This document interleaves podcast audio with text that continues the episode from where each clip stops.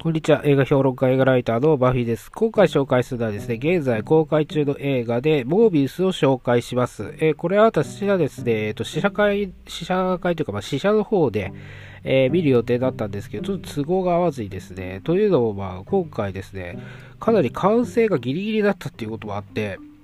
まあ、字幕っていうかね、あのそういう編集の、まあ、作業がかなりギリギリっていうこともあってですね、あの公開週に試写が行われて3回しかないということもあって、えー、なかなかタイミングが合わず、まあ、いけませんでしたけど、だから久しぶりで、まあ、1年ぶりぐらいにマーベルの映画を映画館で見るということになりましたね。えー、まあ、久しぶりだったですね。で、このモービウスという作品はですね、まあ、スパイダーマンの、えー、悪役、まあ、ヴィランですよね。あもう公開されてるえー、ベノムとか、えー、があるんですけど、まあ、それのシリーズとして、えー、今回公開されて、まあ、SSU、えー、ソニー、ソニースパイダーマンキャラクターだとか、スパイダーマンユニバース、SSU というですね、えー、MCU にちなんで、まあそういった名前がついてるんですけども、前はですね、もっと長かったんですよ。あの、すごい長い名前だったんですけど、今ね、凝縮されて、えっ、ー、と、SSU になったんですけど、まあ、これのシリーズの一環としてですね、えー、今回モービウスが登場してきたわけです。まあ、この後ね、あのクレイブン・ザ・ハンターとか、えーえー、ブラックキャットとかね、え、ブラックキャットはなんかすごい、まあ、延期繰り返しててどうなるかわかんなくてですね、ディーズニーズ、まあ、プラスの方のドラマになるんじゃないかっていうような話も出てきたりして、ちょっとどうなるかわかんないですね。で、まあ、具体的になってるのは、まあ、クレイブ・ザ・ハンターと、あと、えー、マダム・ウェブっていうね、えー、これもスパイダーマンのキャラクターなんですけど、えー、その2つは結構具体化してきてるのかなというところがあって、まあ、クレイベンズ・ハンターはですね、あのアリアアリアナ・デ・ボーズね、この前アカデミー賞で、えー、助演女優賞を受賞した、えー、ウエストサイドストーリーでね、えー、アリアナ・デ・ボーズが、えー、出演することがまあ決定しているというニュースが出てましたし、えー、マダム・ウェブはですね、これも、まあ結構役者が決まってきてて、まあサイトがもうすぐ出来上がる、もうできたのかなあのー、そ、れぐらいまで進んでってるんで、結構急ピッチで進んでるのかなと、あの、企画はかなり前からですね、5年以上前からあったんですけど、まあ、ここに来てね、あのー、まあ、スパイダーマンっていうものが盛り上がってる中で、結構急ピッチに進んでるのかなっていう感じがしてますね。で、このモービウスっていうのもですね、結構、うん、スパイダーマンのキャラクターの中で結構地味な方で、あのまあ、アメリカでもね、そこまですごい人気があるキャラクターっていうわけでもないんですよ。で、なんでこんな地味の地味なキャラクターが出てきてるのかっていうとですね、まあ、いろいろ事情があってですね、あんまりメインどころ、まあ、例えばスパイダーマンで言うと、この前、あの、ノーウェイホームに登場したですね、まあ、エレクトロだったり、まあ、グリーンゴブリンとかね、ドクター・オクトバスっていう、まあ、かなり有名な、まあ、大御所というかですね、まあ、ああいう、あの、ヴィランたちっていうのは、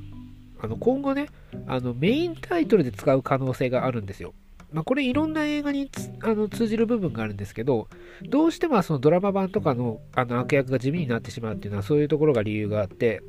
あの映画に使うキャラクターは極力使いにくいっていうところなんですよね。だからすごいなんか能力を持ったあのとてつもないヴィランみたいなものをドラマとかあのそのスピンオフに出してしまうと今後困ってしまうっていうことがあるんでそこの選定っていうのはかなり難しいんですよ。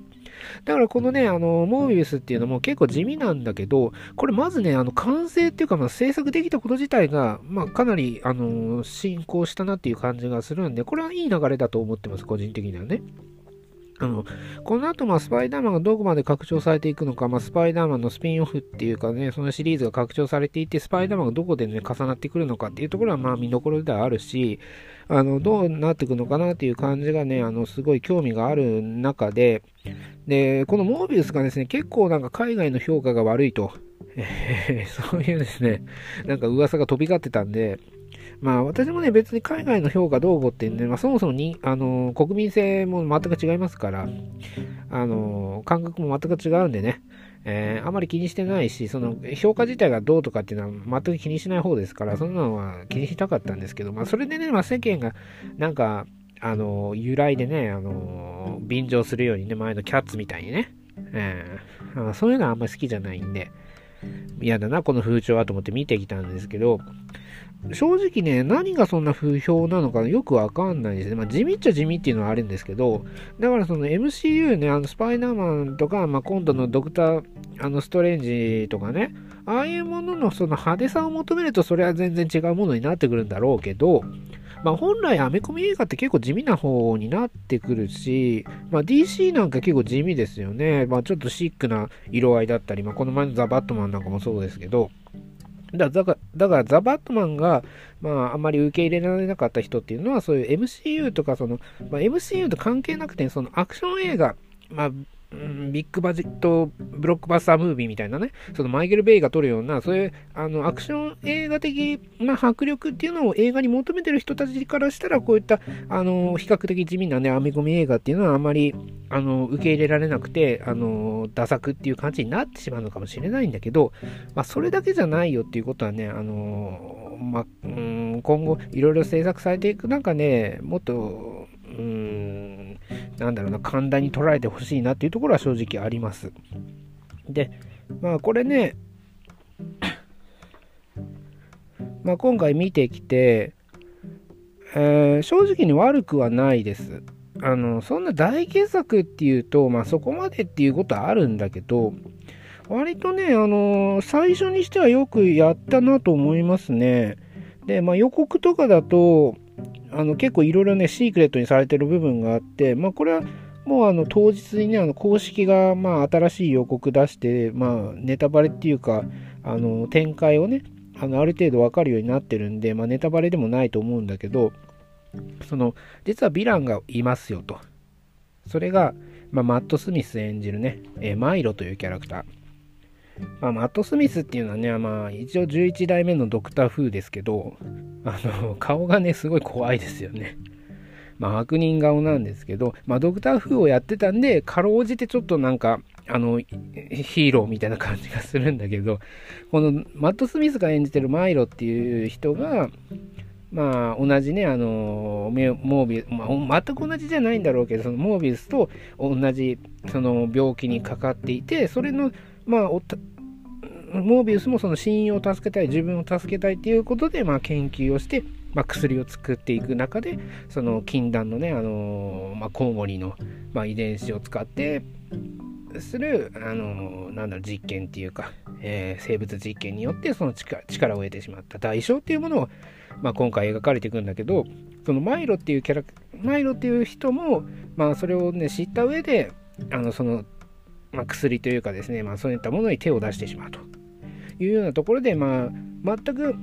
あのー、同じ、なんだろう、あの、え、まあ、同じ理念というかですね、向かう方向が同じだったものが、一つの能力を手にしたことで、え、どうどういうふうに変わってしまうのかっていう、まあ、極端な人間性の分かれ道というかですね、まあ、そういったところを、まあ、同じ環境に生きて生きてきたとしてもねその中であることに出会った瞬間枝分かれしてしまう人間性とは何かっていうところをま描いてる作品でもあるんですよ。まあこれはまあ王道っちゃ王道なんだけど、まあそれよくね描かれてるなと思ったし、まあそのマイロっていうのも、まあちょっとモービウスみたいな風貌になってしまうんだけど、まあそれ自体がねちょっと地味っていうのは正直ありますよ。まあ正直そんなね、なんか、あのまあ、モービウスっていうキャラクター自体がね、まあ、ちょっとヴァンパイアみたいな感じなんで、そんな派手さを求めるっていうこと自体がおかしいんだけど、まあ、その中でもね、ちょっとエフェクトとか、まあ、なんだろう、あの、X メンのナイトクローラーみたいなね、あの、瞬間移動するときの、なんだろ、煙が出るみたいな、あの、エフェクトとかも、あの、つけてたり、あのなんだろう、コウモリ的な能力、まあ、ソナーだったり、その、なんだろう、風を受けて、まあ、飛べるっていうね、そのコウモリならではの身体能力っていうのも、えー、演出でね、なかなかうまく表現できたってのはじゃ、できてたんじゃないかなということは感じられましたね。で、まあですね、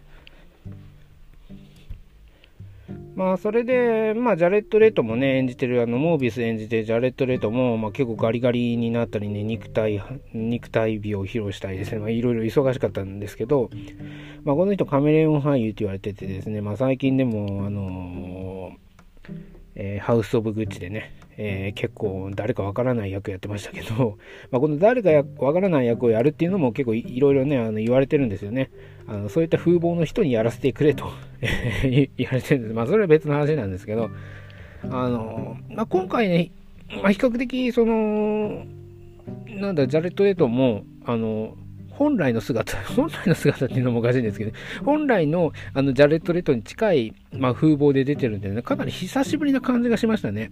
あの、ジャレット・レッドのなんかそんな素顔をね、まあ、結局変身とかしてしまうんだけど、ジャレット・レッドの、あのー、普段、普段っていうかなんか、あのー、本来の顔を、えー、久しぶりに映画で見れたなっていう感じはしました、なぜか。そういうのがあってね。まあね、これ、まあ続編っていうか、モービウス自体の続編は、まあ正直作らなくてもいいかなとは思いますね。で、その中で、まあいろんなキャラクターと、まあクロスオーバーしていくっていう展開で、まあ最終的になんか集合映画みたいなのをね、あの、前あったシニスター6の、まあ、企画を復活させるとか、まあそういったど、どこに向かっていくのかわかんないけど、まあそういう、あのー展開を見せていくのはいいのかなと思ったし、まあ、今回はまネタバレなんで言いませんけど、あの、あるキャラクターがね、あの出てきますけど、まあ、その人が出てきたことで、ま、どうなるのかっていうところなんですね。この人がね、出てくるタイミングっていうか、まあ、出てき方もですね、これ多分変更になったんだと思いますね。まあ、モービスはもっと早くですね、公開される予定だったのが今になってしまったんで、いろいろその諸事情っていうかですね、まあ、辻褄が合うように展開を、ま変える必要があるんで、その中でちょっと、うん、違和感があるような登場の仕方になってしまったのかもしれないけど、まあそんなもんですよ。アメコミ映画っていうのはね。まあ X メンなんかも本当になんか辻褄が合わないことばかりですからね。えー、その都度なんか、あのマルチバースがどうとか、えー、言っとけば、まあ、なんとか解決できてしまうんで、えー、そんなとこにね、いちいちあのツッコミを入れないように、えー、見てくださいというのがありますね。まあ、そんな感じですよね。えー、で、他になんか言うことあったかな、まあ、特にないですね。まあ、すごいなんか話はまあ割とシンプルにまとまとまとまっててですね、あの、まあ、ヴァンパイアみたいって言ってさっき言ったんですけど、そのヴァンパイアものによくありがちな、えー、鉄板ネタっていうのかですね、まあ、そういったものもよく含まれてたということで、まあ、単純に一本の、えー、映画として、まあ、まとまった作品としてね、見ることができたなというところがあるんで、えー、だからこれを最初に言ったように、その派手なね、あの、アメコミ映画、アベンジャーズとかね、えー、この前のスパイダーマンノーウェイホーミーみたいな、えー、ドクター・ストレンジみたいなね、その派手派手なお祭り騒ぎの MCU と比べるとそれは地味ですよと。それはね、あの、言いたいですけど、まあそんな地味なね、あの、地味じゃない、派手な映画だけじゃないよっていう、アメコミはね、えー、いうことを言ってもらい、思いますね。そんな派手さを求めて、アメコミ映画を見るっていうのはですね、あんまり、あの、よろしくない方向性ですよね。えー、私はその娯楽作しか受け入れないって言っとるのと一緒になっちゃうんで、それはなんかあの自分を、自分の評価を下げてしまっていることになるんでね、あんまりあの発言しない方がいいかなと思いますね。まあそれのことはどうでもいいんですけど、まあそんな感じで、えー、今回はですね、モービウスの紹介でした。えー、それでは。